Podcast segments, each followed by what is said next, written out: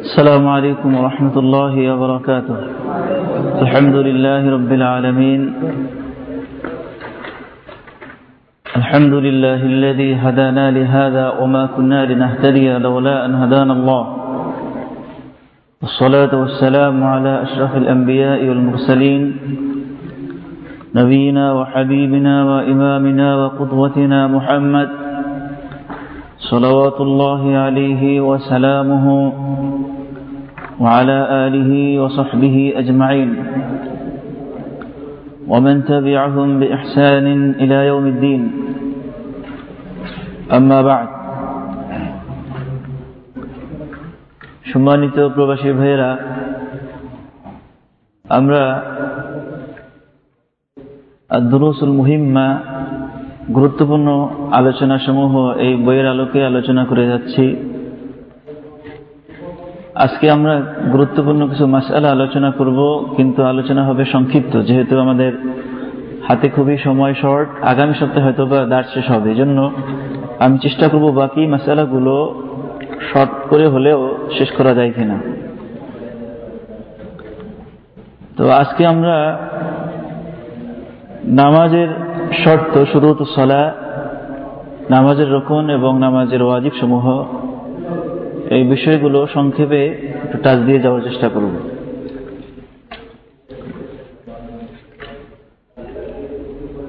নামাজ আদায়ের জন্য মূলত মৌলিক সাতটি শর্ত রয়েছে। কোনো ব্যক্তির নামাজ কবুল হওয়ার জন্য এই শর্তগুলো জরুরি শর্ত। এই শর্তগুলো যদি কারোর ভেতরে না থাকে, তার পক্ষ থেকে নামাজ কবুল হবে না।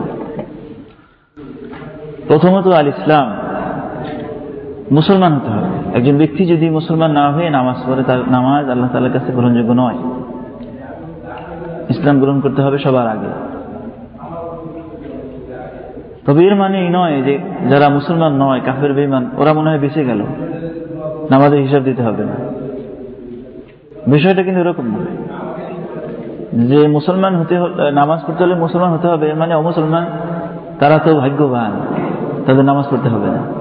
বিষয়টা কিন্তু এরকম নয়।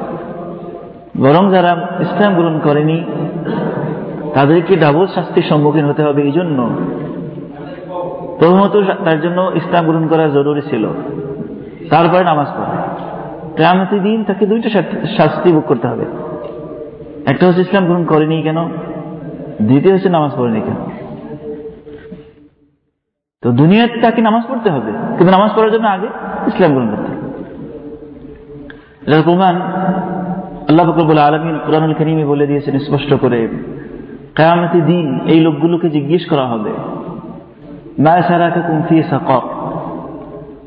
তাদেরকে জিজ্ঞেস করা হবে, তো আমাদেরকে আজকে সাকরের মধ্যে, অর্থাৎ জাহান নামের আগুনের শাস্তি কেন তোমাদেরকে ভোগ করতে হচ্ছে?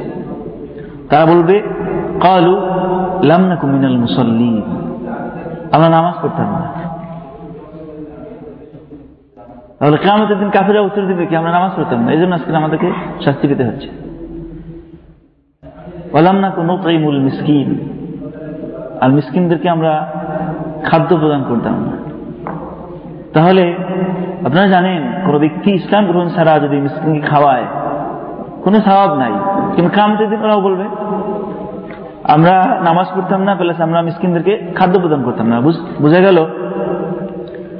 যারা অমুসলমান তাদেরকে নামাজের হিসাব দিতে হবে এবং নামাজের জন্য তাদেরকে শাস্তি পেতে হবে আমাদের কিন্তু দুনিয়ার জীবনে নামাজ আদায়ের জন্য তাদেরকে আগে ইসলাম গ্রহণ করতে হবে, এটা জরুরি শর্ত। দ্বিতীয় দ্বিতীয় হচ্ছে আল আকল জ্ঞান থাকা। তৃতীয় হচ্ছে তামিজ বিবেক, বিবেচনা, বুদ্ধি সম্পন্ন হওয়া। চতুর্থ হচ্ছে রফুল হাদাস, অর্থাৎ পবিত্র অবস্থায় থাকা। বিনা অজুতে নামাজ পড়লে চলবে না। নামাজের আগে আপনাকে পবিত্র হতে হবে।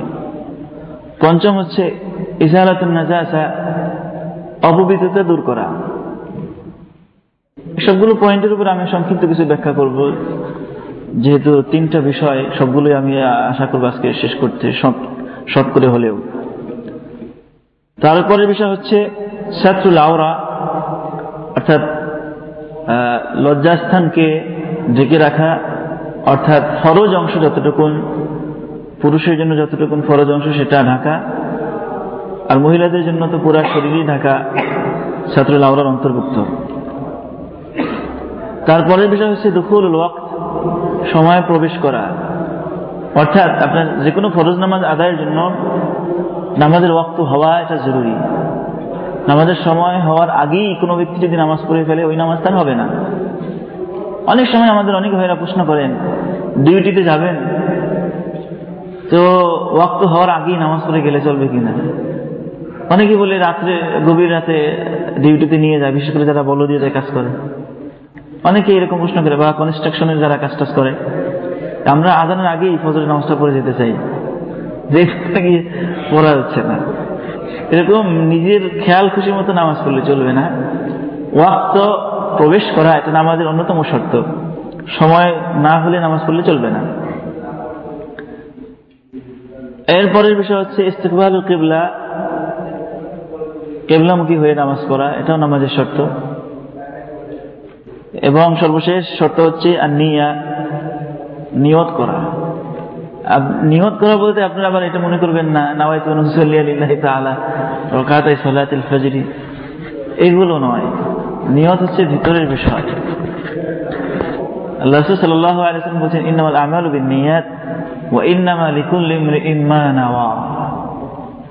প্রত্যেক মানুষের কর্মফল তার নিয়তের উপরে নির্ভর করে।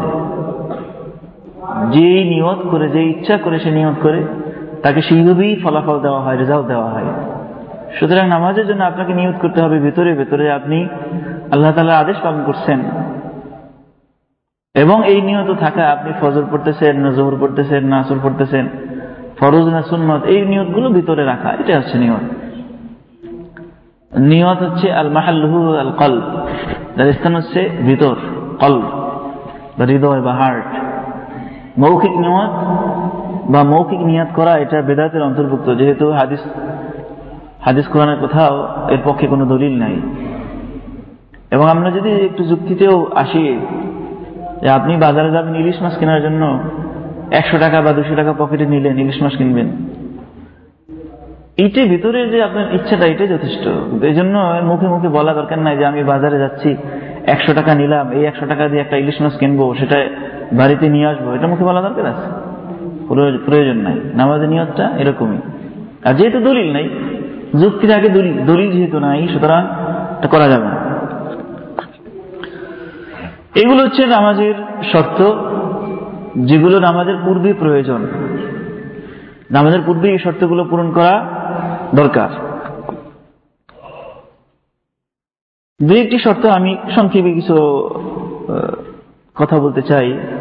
যেমন তহারাতের বিষয়টা, পবিত্রতার বিষয়। আল্লাহ রসুল সাল আলী ওসাল্লাম স্পষ্ট করে বলছেন, সহি আদিস সালাতুন বিগাইরে তহুর।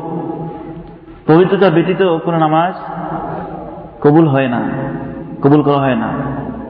সুতরাং আপনাকে অবশ্যই পবিত্রতা অর্জনের বিষয়টা পরিপূর্ণভাবে নলেজে থাকতে হবে যে আপনি পবিত্র।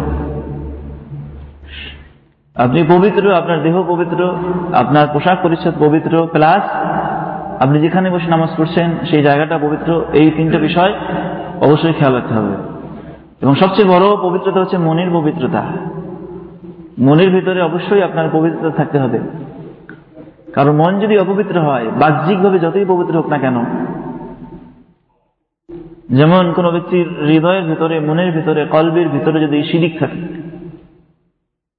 মনটা যেহেতু অপবিত্র, তার বাহ্যিক পবিত্রতা কোনো কাজে আসবে না। এর জন্য বাহ্যিক পবিত্রতার ক্ষেত্রে যদি কারও দুর্বলতা থাকেও কখনো, অসতর্কতার কারণে অথবা ভুল হয়ে গেছে। এ কারণে পোশাক পরিচ্ছদ কোথাও অপবিত্রতা রয়ে গেছে।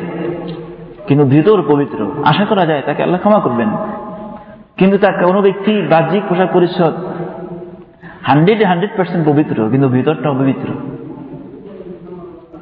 পোশাক পরিচ্ছদ ধুয়ে মুছে তারপরে সেন্ট মেখে আপনি নামাজ পড়তে গিয়েছেন, কিন্তু ভেতরে আপনার শিরিক গেছে আপনার এই বাহ্যিক পবিত্রতা মূল্যহীন, গুরুত্বহীন, কোনো কাজে আসবে না।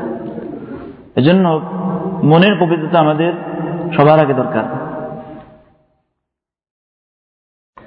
দুকুল ওয়াক্ত কোরআন করিম আল্লাহ তালা বলছেন, আকিম আলী ইন্ন আলাল মাওকুতা। একাধিক আয়াত, যে আয়াতগুলো প্রমাণ করে যে নামাজের জন্য নির্দিষ্ট কিছু সময় আছে, সেই সময়গুলোতে আপনাকে নামাজ পড়তে হবে। এবং সহি হাদিসে রসুল সাল্লাহ আলী সাল্লামকে জিবরুল আলী সাল্লাম এসে নামাজের প্রথম ওয়াক্ত এবং শেষ ওয়াক্ত নির্ধারণ করে দিয়ে গেছেন, যেটা হাদিসে বর্ণিত। নামাজের অধ্যায়গুলো হাদিসের কিতাব থেকে যদি আপনি স্টাডি করেন, পড়াশোনা করেন, সেখানে পাবেন। প্রত্যেক নামাজেরই প্রথম ওয়াক্ত এবং শেষ ওয়াক্ত জিবরি আলি সাল্লাম এসে আল্লাহ রসুল সাল্লাহ আলি সাল্লামকে শিখিয়ে গিয়েছেন। এর বাহিরে যাওয়ার সুযোগ নেই। পোশাক পরিচ্ছদের ব্যাপারে আপনার সরজঙ্গ ঢেকে রাখার পাশাপাশি উত্তম পোশাক, এটার ব্যাপারে আমাদের গুরুত্ব দেওয়া দরকার। কারণ রবুল আলমিন বলছেন ইয়াবানি আদমা কুদু মসজিদ। হে আদমের সন্তানেরা, তোমরা প্রত্যেক মসজিদে তোমাদের সুন্দর পোশাকগুলো পরিধান করো, সেগুলোকে গ্রহণ করো। সুতরাং আপনি নর্মালি কোথাও বেড়াতে গেলে অথবা কোনো প্রোগ্রাম হলে ভালো ভালো পোশাক করবেন কিন্তু রবুল আলমিনের সামনে তাকে শ্রদ্ধা করার জন্য দাঁড়াবেন, সবচেয়ে নোংরা পোশাক পরে, এটা কোনো যুক্তিতে মিলে না। এটা শরীয়ত পরিপন্থীও যেহেতু আল্লাহ রবুল আলমিন ক্লিয়ার করে দিয়েছেন, খুদু জিনা থাকুম আইন্দাকুল্লি মসজিদ। আপনি আপনার সবচেয়ে ভালো পোশাকটা সবচেয়ে সুন্দর পোশাকটা এবং সবচেয়ে পবিত্র পোশাকটাই নামাজের জন্য বাছাই করবেন। এরকম নয় যে বারবার নামাজ পড়তে হয় এই জন্য বারবার শুধু নোংরাটা পরে নামাজটা শেষ করি, কোন রকম। এরকম যাতে না হয়। বরং নামাজের ক্ষেত্রে সবসময় ভালো পোশাক পরিধান করা, এটাই উচিত। আমরা যদি দুনিয়াতে একটু একটু একটু যুক্তি বিষয়গুলো পর্যালোচনা করি, আপনি সাপোজ কোন জনপদে যদি কোনো দেশের রাষ্ট্রপ্রধান অথবা কোনো মন্ত্রী, মিনিস্টার অথবা গণ্যমান্য কোনো ব্যক্তি হাজির হয় এবং সেখানে আপনাকে দাওয়াত করা হয়, আপনি কি আপনার সবচেয়ে নোংরা পোশাকটা করে যাবেন? কেউ জিজ্ঞেস করবে না। এমনকি মাতু মজনু যারা, তারাও দেখা যায় ভালো ভালো পোশাক পরে সেখানে হাজির হয়। পক্ষান্তরে আপনি যিনি ইমানদার, সারা দুনিয়ার রব, সারা দুনিয়ার যিনি মালিক সে রব্বুল আলমীকে চিন্তা করার জন্য মসজিদে হাজির হয়েছেন? তার ডাকে সারা দে আর সবচেয়ে নোংরা পোশাকটা পরে আসবে। এটা কোনো যুক্তিতেও মিলে না। দলিলের পাশাপাশি যুক্তিতেও মিলে না। এই জন্য সবসময় ভালো ভালো পোশাক পরা উচিত। শুধু জুমার ক্ষেত্রে নয়, বরং অন্যান্য আমাদের ক্ষেত্রেও ভালো ভালো পোশাকের ব্যাপারে খেয়াল রাখা উচিত। কেবলামুখী হওয়ার ব্যাপারে আল্লাহ ফাকরবুল আলমিন বলছেন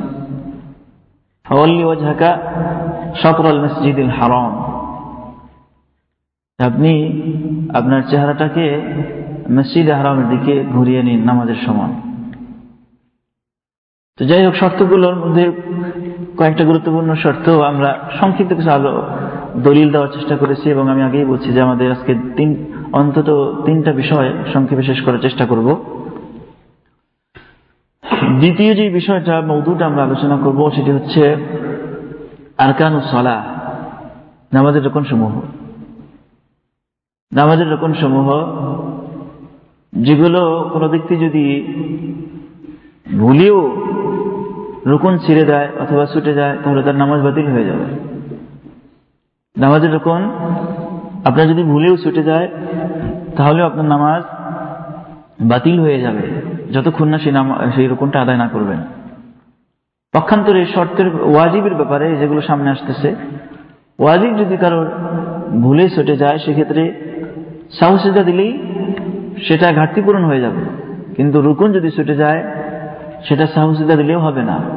রুকুন আপনাকে অবশ্যই আদায় করতে হবে। জন্য নামাজের রুকুনগুলো আমাদের ভালো করে খেয়াল করা উচিত এবং জানা উচিত। প্রথমত জানা উচিত যে কোন কোন বিষয়গুলো নামাজের রুকুন তারপর সেগুলোর ব্যাপারে এহতেমাম করা, গুরুত্ব দেওয়া এবং সেগুলো পালনের জন্য যত্নবান হওয়া। প্রথমত আল কিয়া মাল কুদরা অর্থাৎ সক্ষম ব্যক্তির জন্য দাঁড়িয়ে নামাজ পড়া। আপনাকে খেয়াল রাখতে হবে, আপনি যদি সক্ষম হন দাঁড়িয়ে নামাজ পড়তে, তাহলে দাঁড়িয়ে নামাজ পড়া আপনার জন্য নামাজের অন্যতম একটি রকম আল্লাহ জন্য তোমরা দাঁড়িয়ে তার এবাদ বন্দিগিতে সামিল হও অংশগ্রহণ করো। এবং আল্লাহ রসুল আলি সাল্লাম অন্য হাদিসে বলছেন, সল্লি কা ইমান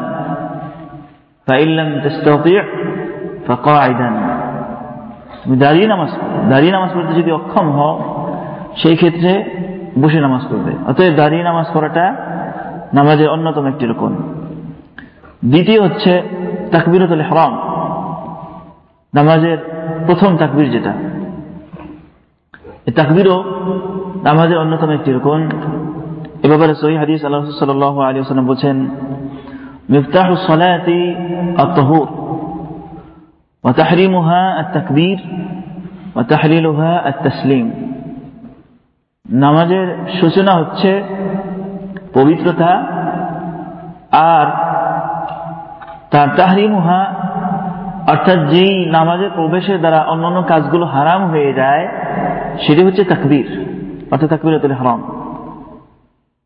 আর তাহলিলুহা আর তসলিম অর্থাৎ যেই কর্মের দ্বারা নামাজের ভিতরে যেই কাজগুলো হারাম হয়ে গিয়েছিল, সেগুলো আবার হালাল হয়ে যায়, সেটা হচ্ছে তসলিম বা সালাম দেওয়া। মানে দুই দিকে সালাম ফিরানো। তো যাই হোক, তাকবিরতুল হারাম এটা নামাজের অন্যতম একটি রোকন। এক্ষেত্রে আমাদের লক্ষণীয় একটি বিষয় কখনো কখনো কখনো আমরা দেখি কোনো কোনো ভাইয়েরা মসজিদে যখন জামাত চলতেছে, উনি দেরি করে ঢুকছে। ঢোকার পরে দেখতেছেন ইমাম সাহেবের কোথায় আছে। তখন অনেকে তাকবির, তাকবিরতে হামাম ছাড়াই রুকুতে চলে যায়। ওনার ভিতরে ভয় হচ্ছে, যদি তাকবিরত হারাম দিতে গিয়ে রুকু থেকে উঠে যায়, তাহলে তো আমার রাখা ছুটে গেল। এই জন্য তাকবিরত হারাম বাদ দিয়েই সরাসরি রুকুতে চলে যায়। এরকম করলে নামাজ হবে না। বরং আপনি তাকবিরতুল হারাম আদায় করে তারপরে রুকুতে যাবেন, দ্বিতীয় তাকবির দিয়ে। এর মধ্যে যদি ইমাম সাহেব উঠে যায়, আপনার তো কোনো ক্ষতি নাই। আপনি জামাত পেয়ে গেলেন। আশা করা যায় আল্লাহ তালা আপনাকে জামাতের স্বভাব দিবেন। শুধুমাত্র এই রাখাতটা রাখাত হিসাবে গণ্য হবে না, অতিরিক্ত পড়তে হবে, পড়ে নিতে হবে। কিন্তু আগের কাজ করতে গিয়ে অর্থাৎ এই রাখাতটা পাওয়ার আশা নিয়ে যদি তাকবিরতুল হরম বাদ দিয়ে সরাসরি রুকুতে চলে যান, তাহলে তো আপনার নামাজই বাতিল হয়ে গেল। জামাতের স্বভাব তো অনেক পরের কথা। ও তো নামাজই বাদ। জন্য এই কাজ করা যাবে না। তাকবিরতুল হরম সঠিকভাবেই আদায় করতে হবে।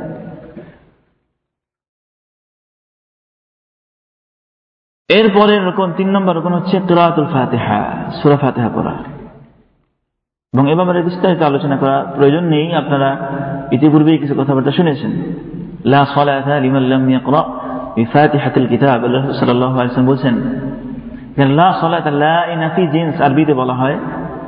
অর্থাৎ জিন্স বলতে নামাজে যত প্রকার কোনো নামাজ নেই। লা সালাত কোনো নামাজ নেই। লিমান লাম ইয়াকরা বিফাতিহাতিল কিতাব, যে ব্যক্তি ফাতিহাতুল কিতাব পড়ে না। এবং এখানে এই হাদিসের মধ্যে ইমাম কিংবা মামু মুক্তাদি আলাদা করা হয় নাই। সুতরাং ইমাম মুক্তাদি সবাইকে করতে হবে। এবং আরও কিছু ঘটনা আছে। রাসুল পিছনে দাঁড়িয়ে সাহাবাই কেরামদের মধ্যে কেউ কেউ নামাজের মধ্যে কেরাত করেছেন। সালাম ফিরিয়ে আল্লাহ সাল্লাহ আলি সাল্লাম তাদেরকে ফিরে বলছেন যে, তোমরা কি নামাজের মধ্যে আরও কিছু পড়েছ? তারা বলছেন হ্যাঁ পড়েছি। তখন বলছেন যে, তোমরা ফাতিহা ব্যতীত আর কিছু পড়বে না ইমামের পেছনে। কি বোঝা গেল? ইমামের ইমামের পেছনে আপনাকে ফাতেহা পড়তে হবে। এ ব্যাপারে বিস্তারিত বলার আপাতত আমি প্রয়োজন মনে করছি না, যেহেতু আগেও আলোচনা হয়েছে, কিছু কথা আগেও বলা হয়েছে এবং আপনারা সবাই কম বেশি জানা থাকার কথা।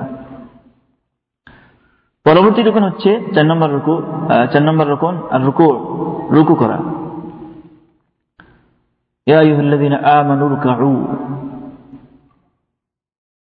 রুকু করা নামাজের অন্যতম একটি রুকুন। এবং রুকুকে রুকুর মতোই আদায় করতে হবে। এ ব্যাপারে একটি সহি হাদিস, যেটা একজন সাহাবি সম্পর্কে আপনারা জানেন যে একবার এক সাহাবি মসজিদে প্রবেশ করেছেন। মসজিদে প্রবেশ করে দুই রেখের নামাজ পড়ে রসুল সাল্লাম বসা ছিলেন, তাকে গিয়ে সালাম করছেন, সালাম করে বসে গেছেন। তাকে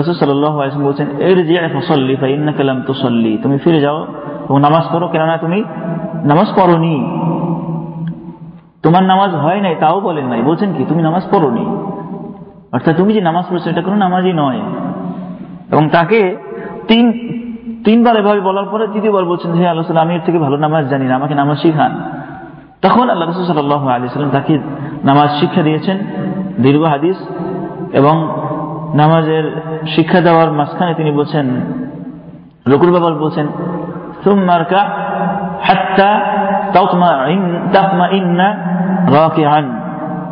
অতবার তুমি রুকু করবে এবং এতটুকুন রুকুতে সময় দিবে যাতে করে তুমি মুতমাইন হও রুকুর ব্যাপারে। এমন নয় যে আপনি ঘুঘুর মতো, ঘুঘুর যেমন খাবার খায়, খুব দ্রুত খাবারটা নিয়ে আবার উঠে যায়, এরকম যাতে না হয়। হাত্তা তাও তোমার আন আপনি যতক্ষণ না এতমিনান হবেন যে আপনার রুকুটা সঠিক হচ্ছে, ততক্ষণ আপনাকে অপেক্ষা করতে হবে। আর রুকুতে গিয়ে তো কিছু ওয়াজিব আছে যেটা আমরা পরে আলোচনা নিয়ে আসব।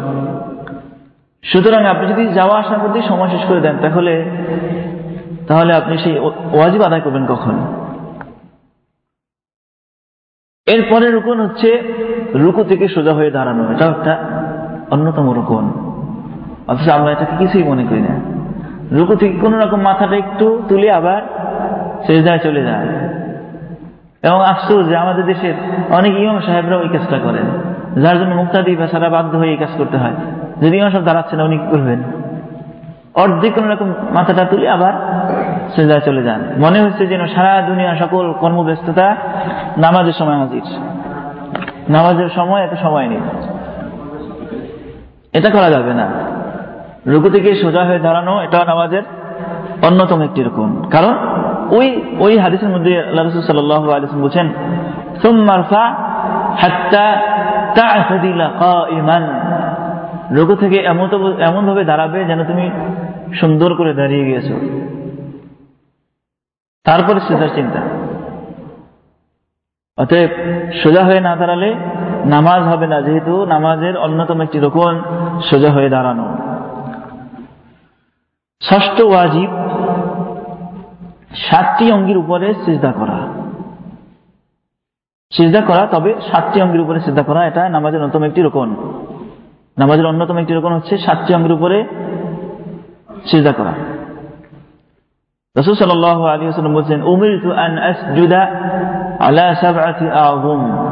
আমি আদিষ্ট হয়েছি সাতটি হাড়ের উপরে বা অঙ্গের উপরে সেজদা করতে আদিষ্ট হয়েছি। সেই সাতটি অঙ্গ কি কি? আলা জাবহা ও আশা রবিয়াদিহি আলা আনফিহি ওয়ালিয়াদাইন অরুকবাতাইন ও আতরফিল কদামাইন। বুখারি বা মুসলিম শরীফের হাদিস। সাতটি অঙ্গ, সেই অঙ্গগুলো কি কি? চেহারা, তার মধ্যে কপাল এবং নাক। কপাল এবং নাক, এটা একটা। দুই হাত, এ গেল দুটো। দুই আর আগের এক তিন। দুই হাঁটু, তিন আর দুই পাঁচ, এবং দুই পা, এই সাত। সাতটি অঙ্গের উপরে সেজদা করা এটা নামাজের অন্যতম একটি রোকন। এর মধ্যে কোনো একটা অঙ্গ যদি উঠে যায়, তাহলে তার রোকন আদায় হবে না। রোকন আদায় করতে হবে সঠিকভাবে, এবং সেই রোকনগুলো যেটা বলা হলো, সাতটি অঙ্গের উপরে আপনাকে সেজদা করতে হবে। সোয়া সোয়া সোয়া লাস্ট প্রশ্ন থাকলে লাস্ট আখের সে আমার সময় আপনারা দেখছি প্রথম ঘন্টায় নিয়ে নেন অনেকটা। প্রশ্নের পরে প্রশ্ন প্রশ্নের পরে প্রশ্ন। যার কারণে আমার সময় ওখানে কিছুটা মাইনাস হয়ে যায়। তারপরে শেষের দিকে আবার মাইনাস কারণ আড়াইটা বাজার সাথে সাথে আপনারা এদিক সেদিকে তাকানো শুরু করেন। অর্থাৎ সময় শেষ। এটা প্রমাণ হলো, আপনাদের চোখগুলো বলে দেয় আমাকে যে সময় আসলে শেষ আর আগানো যাচ্ছে না। প্রথমে যাচ্ছে কিছুক্ষণ লাস্টে যাচ্ছে কিছুক্ষণ। এরপরে মাঝখানে যদি আবার প্রশ্ন করেন, তাহলে তো সবই গেল। কিছুই বাকি থাকল না। পরবর্তী রকম সপ্তম, সাত নম্বর রকম আলজুল ওসুবাইনা সাজদাতাইন, দুই সিদার মাঝখানে বসা, এটা নামাজের অন্যতম একটি রকম সাল্লাহ অনুযায়ী, হাদিস অনুযায়ী, তিনি বলছেন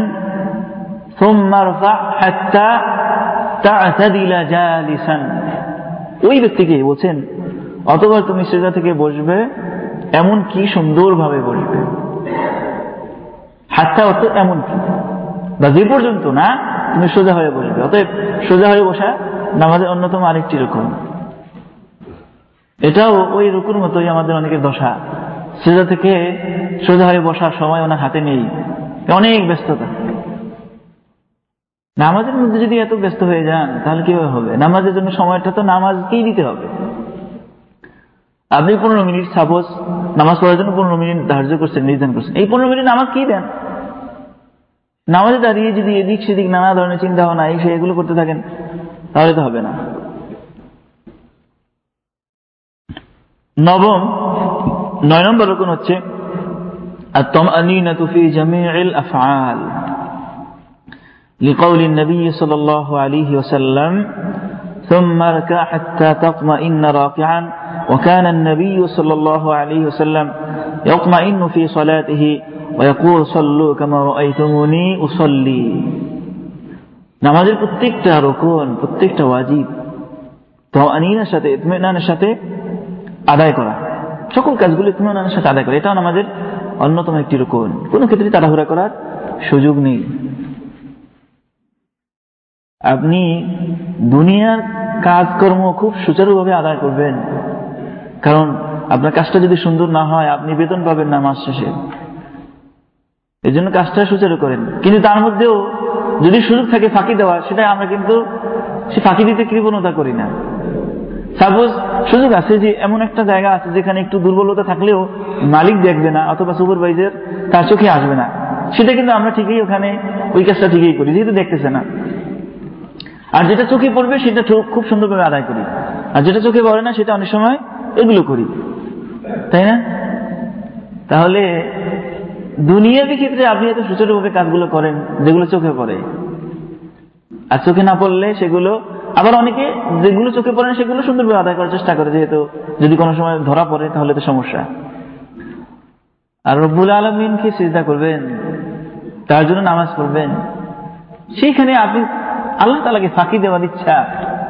কীভাবে করতে পারেন? একজন ব্যক্তি কীভাবে আল্লাহ তালাকে ফাঁকি দেওয়ার চিন্তা করতে পারে? সুপারভাইজার নাই। কিরামান কাতিবিন ইয়ালামুনা মা তাফআলুন এরা হচ্ছে এমন সুপারভাইজার এমন সুপারভাইজার যারা আপনি শুধু বাহ্যিক না মনে মনে কিছু ভাবলেও সেইটাও এই সুপারভাইজাররা দেখে। ইয়ালামুনা মা তাফআলুন সুতরাং এবং আল্লাহ বলছেন তিনি, আল্লাহ মানুষের চোখের খেয়ানতগুলো তাও দেখেন। আপনি কালো চশমা পরে এদিক সেদিক তাকাবেন, তাও তিনি দেখেন। তাকে ফাঁকি দিতে পারবেন সুদূর এবং মানুষ অন্তরের মধ্যে যা কিছু গোপন করে, তাও তিনি দেখেন। অতএব আল্লাহ তালাকে ফাঁকি দেওয়ার সুযোগ নেই। আপনি কোন রকম নামাজটা পড়ে আসলেন মনে মনে যদি ভাবেন যে হয়ে গেছে আপনি হয়ে গেছে মনে করলে তো চলবে না। সল্লু কামার মুসল্লি রসুল সাল্লাহ আলিয়াম যেভাবে নামাজ পড়েছেন, সেভাবে নামাজ পড়তে হবে। নতুবা আপনার নামাজ আল্লাহ তালার কাছে গ্রহণযোগ্য হবে না। যদি কোনো ব্যক্তি বা নামিলা আমালান লাইসা আলিহি আমরুনা ফাহুয়ারদ্দুন কোন ব্যক্তি এমন কোন আমল করে যেটা আল্লাহ সাল্লাহ করেন নাই, বলেন নাই, অনুমতি দেন নাই, সেইভাবেই করেননি। সেইভাবে যদি আপনি করেন ফাহুয়ারদ্দুন ওটা আপনার দিকে ফেরত আসবে, আল্লাহ তালা কবুল করবেন না, গ্রহণ করবেন না। এর পরবর্তী রুকন আর তারতিব বাইনাল তার তারতিব ঠিক রাখা। আগেরটা আগে করা, পরেরটা পরে করা। কেউ যদি রুকু করার আগে সুবিধা করে, তাহলে তার নামাজ হবে। আগে সুবিধাটা করে নিই, তারপরে রুকু করি। হবে না। তারতিব রক্ষা করা এটাও নামাজের অন্যতম একটি রুকন। তারপরে এগারো এবং বারো নম্বর রকম হচ্ছে শেষ তাসাহুদ এবং শেষ তাসাহুদের জন্য বৈঠক করা। অর্থাৎ আপনি নামাজের শেষ একাতে যে বৈঠক এবং সেখানে যে তাসাহুদ করেন, এই দুটোই নামাজের অন্যতম রকম। ব্যাখ্যার পরিমাণটা একটু কমায় নিয়ে আসতে হচ্ছে, যেহেতু আমার সময় দেখতেছি শেষের দিকে চলে আসছে। সাহালিস আসার তেরো নম্বর রোকন হচ্ছে আসসালাত আল নবী সাল আলী সাল্লাম ফি তাসাহুদুল আখির শেষ বৈঠকে রাসুল সাল্লাহ আলী সাল্লামের উপর আপনার দরুদ পাঠ করা সহি হাদিস রসুল সাল্লাল্লাহু আলাইহি ওয়াসাল্লাম বলছেন কুলু তোমরা বলো اللهم صل على محمد وعلى ال محمد كما صليت على ابراهيم وعلى ال ابراهيم انك حميد مجيد اللهم بارك على محمد وعلى ال محمد كما باركت على ابراهيم وعلى ال ابراهيم انك حميد مجيد এই দূরত পাঠ করা, এটাও নামাজের অন্যতম একটি রকম যেহেতু আদেশ আদেশ সূচক ব্যবহার করা হয়েছে কারণে এটাও নামাজের অন্যতম একটি রকম এবং সর্বশেষ রকম হচ্ছে, আসসালাতু আলা নবী সাল্লাল্লাহু আলাইহি ওয়াসাল্লাম ওয়া তাসলিমাতান। তাসলিমাতান। তাসলিমাতান হচ্ছে শেষে ডানে এবং বামে সালাম, মুখ ফিরানো এবং সালাম দেওয়া। আমরা বলি সালাম ফিরানো, সালাম তো আর ফিরানো যায় না, মুখ ফিরাতে হয়, সালাম মুখে বলতে হয়। মুখ ফিরানো এবং সালাম বলা। এটা সর্বশেষ রকম হাদিস এবং রসুল্লাহ আলী সাল্লামের আমল দুটো সমন্বয় প্রমাণিত, যেটা নামাজের অন্যতম একটি রকম এবার আসুন আমরা নামাজের ওয়াজিবগুলো যতটা দ্রুত সম্ভব। প্রথমে শুধুমাত্র বলে নিই, তারপরে যতটা সম্ভব ব্যাখ্যা করা। যেটা সময় আমাকে তাগাদা দিচ্ছে। প্রথম ওয়াজিব হচ্ছে তাকবিরতুল ইহরাম বাদ দিয়ে মানে প্রথম তাকবির বাদ দিয়ে বাকি যত তাকবির নামাজের সবগুলো নামাজের ওয়াজিব। আমরা এই ওয়াজিব কিন্তু অনেক সময় ভুলে যাই। অনেক সময় অনেক ভাইয়েরা ইমামের পিছনে নামাজ পড়ে ঠিকই, কিন্তু তাকবির দেয় না। মনে করি ইমামের তাকবির যথেষ্ট। চলবে না আপনাকে তাকবির দিতে হবে। এটা ওয়াজিব। প্রথম তাকবির বাদ দিয়ে প্রথমটা যেহেতু রোকন, বাকি যত তাকবির আছে সেগুলো ওয়াজিবের অন্তর্ভুক্ত। দ্বিতীয় ওয়াজিব হচ্ছে, ইমাম এবং মুক্তাদি, ইমাম এবং একাকী নামাজ আদায়কারীর জন্য সামি আল্লাহ লিমান হামিদা বলা কারণ এটা মুক্তাদির জন্য বলতে হবে না। এটা শুধুমাত্র ইমাম সাহেব বলবেন এবং যিনি একাকী নামাজ পড়েন তিনি বলবেন। ইমাম এবং একাকী নামাজ আদায়কারী দুই ব্যক্তির জন্য সামি আল্লাহ লিমান হামিদা বলা এটা নামাজের অন্যতম একটি ওয়াজিব। তৃতীয় সবার জন্য অর্থাৎ ইমাম, মুক্তাদি এবং একাকী নামাজ আদায়কারী। সকলের জন্য রব্বানা এলাকাল হান এটা নামাজের অন্যতম একটি ওয়াজিব। বলতেই হবে। ইচ্ছা করে ছেড়ে দিলে নামাজ বাতিল হয়ে যাবে। পরবর্তী ওয়াজিব হচ্ছে, সুবহান রব্বিল আদিম রুকুতে সুবহান রব্বিল আদিম স্পষ্ট করে পড়া। এটা একবার পড়া, পড়লে ওয়াজিব আদায় হয়ে যাবে, কিন্তু অন্তত তিনবার, পাঁচবার, সাতবার যা বলতে পারেন বলবেন বেজোর সংখ্যা বলা উত্তম। কিন্তু কখনো যদি সাপোজ আপনি জোর সংখ্যা বলছেন, ইমাম সাহেব উঠে গেছে, সাথে সাথে উঠে যাবেন। এমন নয় যে আমি বেজোরের জন্য বসে থাকি, আর একবার পড়ি, দরকার নেই। বেজোর বলা উত্তম, কিন্তু জোর সংখ্যাও যদি কখনো পড়েন, অসুবিধা নাই, হয়ে যাবে। তারপরের ওয়াজিব হচ্ছে, সিজদাতে গিয়ে সুবহান রব্বিয়াল আলা পড়া। এবং এটাও রুকুর মতোই। রুকুর মতোই বলতে কি? একবার পড়া ওয়াজিব আদায় হয়ে যাবে। এরপরে তিনবার, পাঁচবার, সাতবার বেজোর সংখ্যা পড়া উত্তম। আর যদি জোর সংখ্যা কখনো কখনো পড়েন, অসুবিধা নেই। বিশেষ করে যদি জামাতের সাথে নামাজ পড়েন, সেই ক্ষেত্রে জোর সংখ্যা পড়েছেন, চারবার পড়েছেন, ইমাম সাহেব উঠে গেছে, উঠে যাবেন।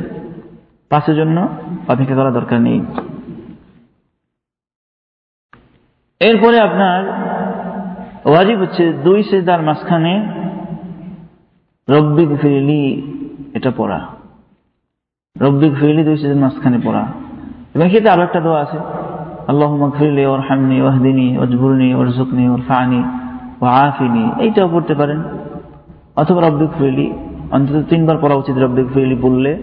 আর ওটা পড়লে তো পুরাটাই, এটা তিনটা সমান, ওইটা একটা।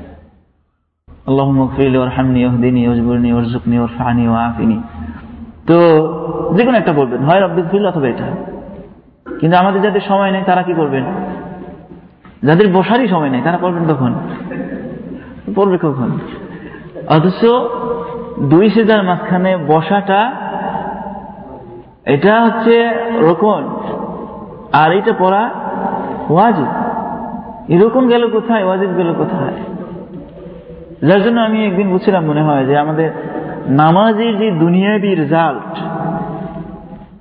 নামাজের দুনিয়াবি প্রতিদান যেটা পাওয়ার কথা ছিল, আমরা দুনিয়াতে পাচ্ছি না। আখেরাতে পাওয়ার আশা কীভাবে করি? কারণ নামাজের মতো নামাজ পড়লে দুনিয়াবি যে রেজাল্ট পাওয়ার কথা, সেটা আমরা দুনিয়াতে পাচ্ছি না। আখেরাতে পাবো, সেটা তো অনেকটা হতাশা ব্যঞ্জক এরপরে সর্বশেষ ওয়াজিব হচ্ছে আপনার তাশাহুদুল আউ্বাল ও জুলুসুলাহু মানে প্রথম তাশাহুদ পড়া এবং তার জন্য বসা। প্রথম তাশাহুদ বলতে তিন রাখাত কিংবা চার রাখাত বিশিষ্ট নামাজে প্রথম বৈঠকে বসা এবং তাশাহুদ পড়া, এটা ওয়াজিব। তবে দুই রাখাত বিশিষ্ট নামাজ যেগুলো, যেমন ফজরের নামাজ, ওইটাতে কিন্তু ওয়াজিব নয়, বরং এটা রোকন, যেহেতু ওইটাই শেষ বৈঠক। কিন্তু তিন অথবা চার রাখাত বিশিষ্ট নামাজের প্রথম বৈঠক এবং সেখানে তাসাউদ পড়া দুটোই নামাজের ওয়াজিব। শেষ বৈঠক এবং সেখানে তাসাউদ পড়া দুটোই নামাজের অন্যতম রক্ষণ। তো এই লাস্টের ওয়াজিবগুলো সময় আমাকে বলছে যে ব্যাখ্যা করা যাবে না। যার জন্য ব্যাখ্যা করার সুযোগ পাচ্ছি না। আপনাদের যদি প্রশ্ন থাকে, প্রশ্নের উত্তর দিতে হবে। তবে তাড়াহুড়া করা যাবে না। বসেন, আমি সুযোগ দেবো ইনশাআল্লাহ।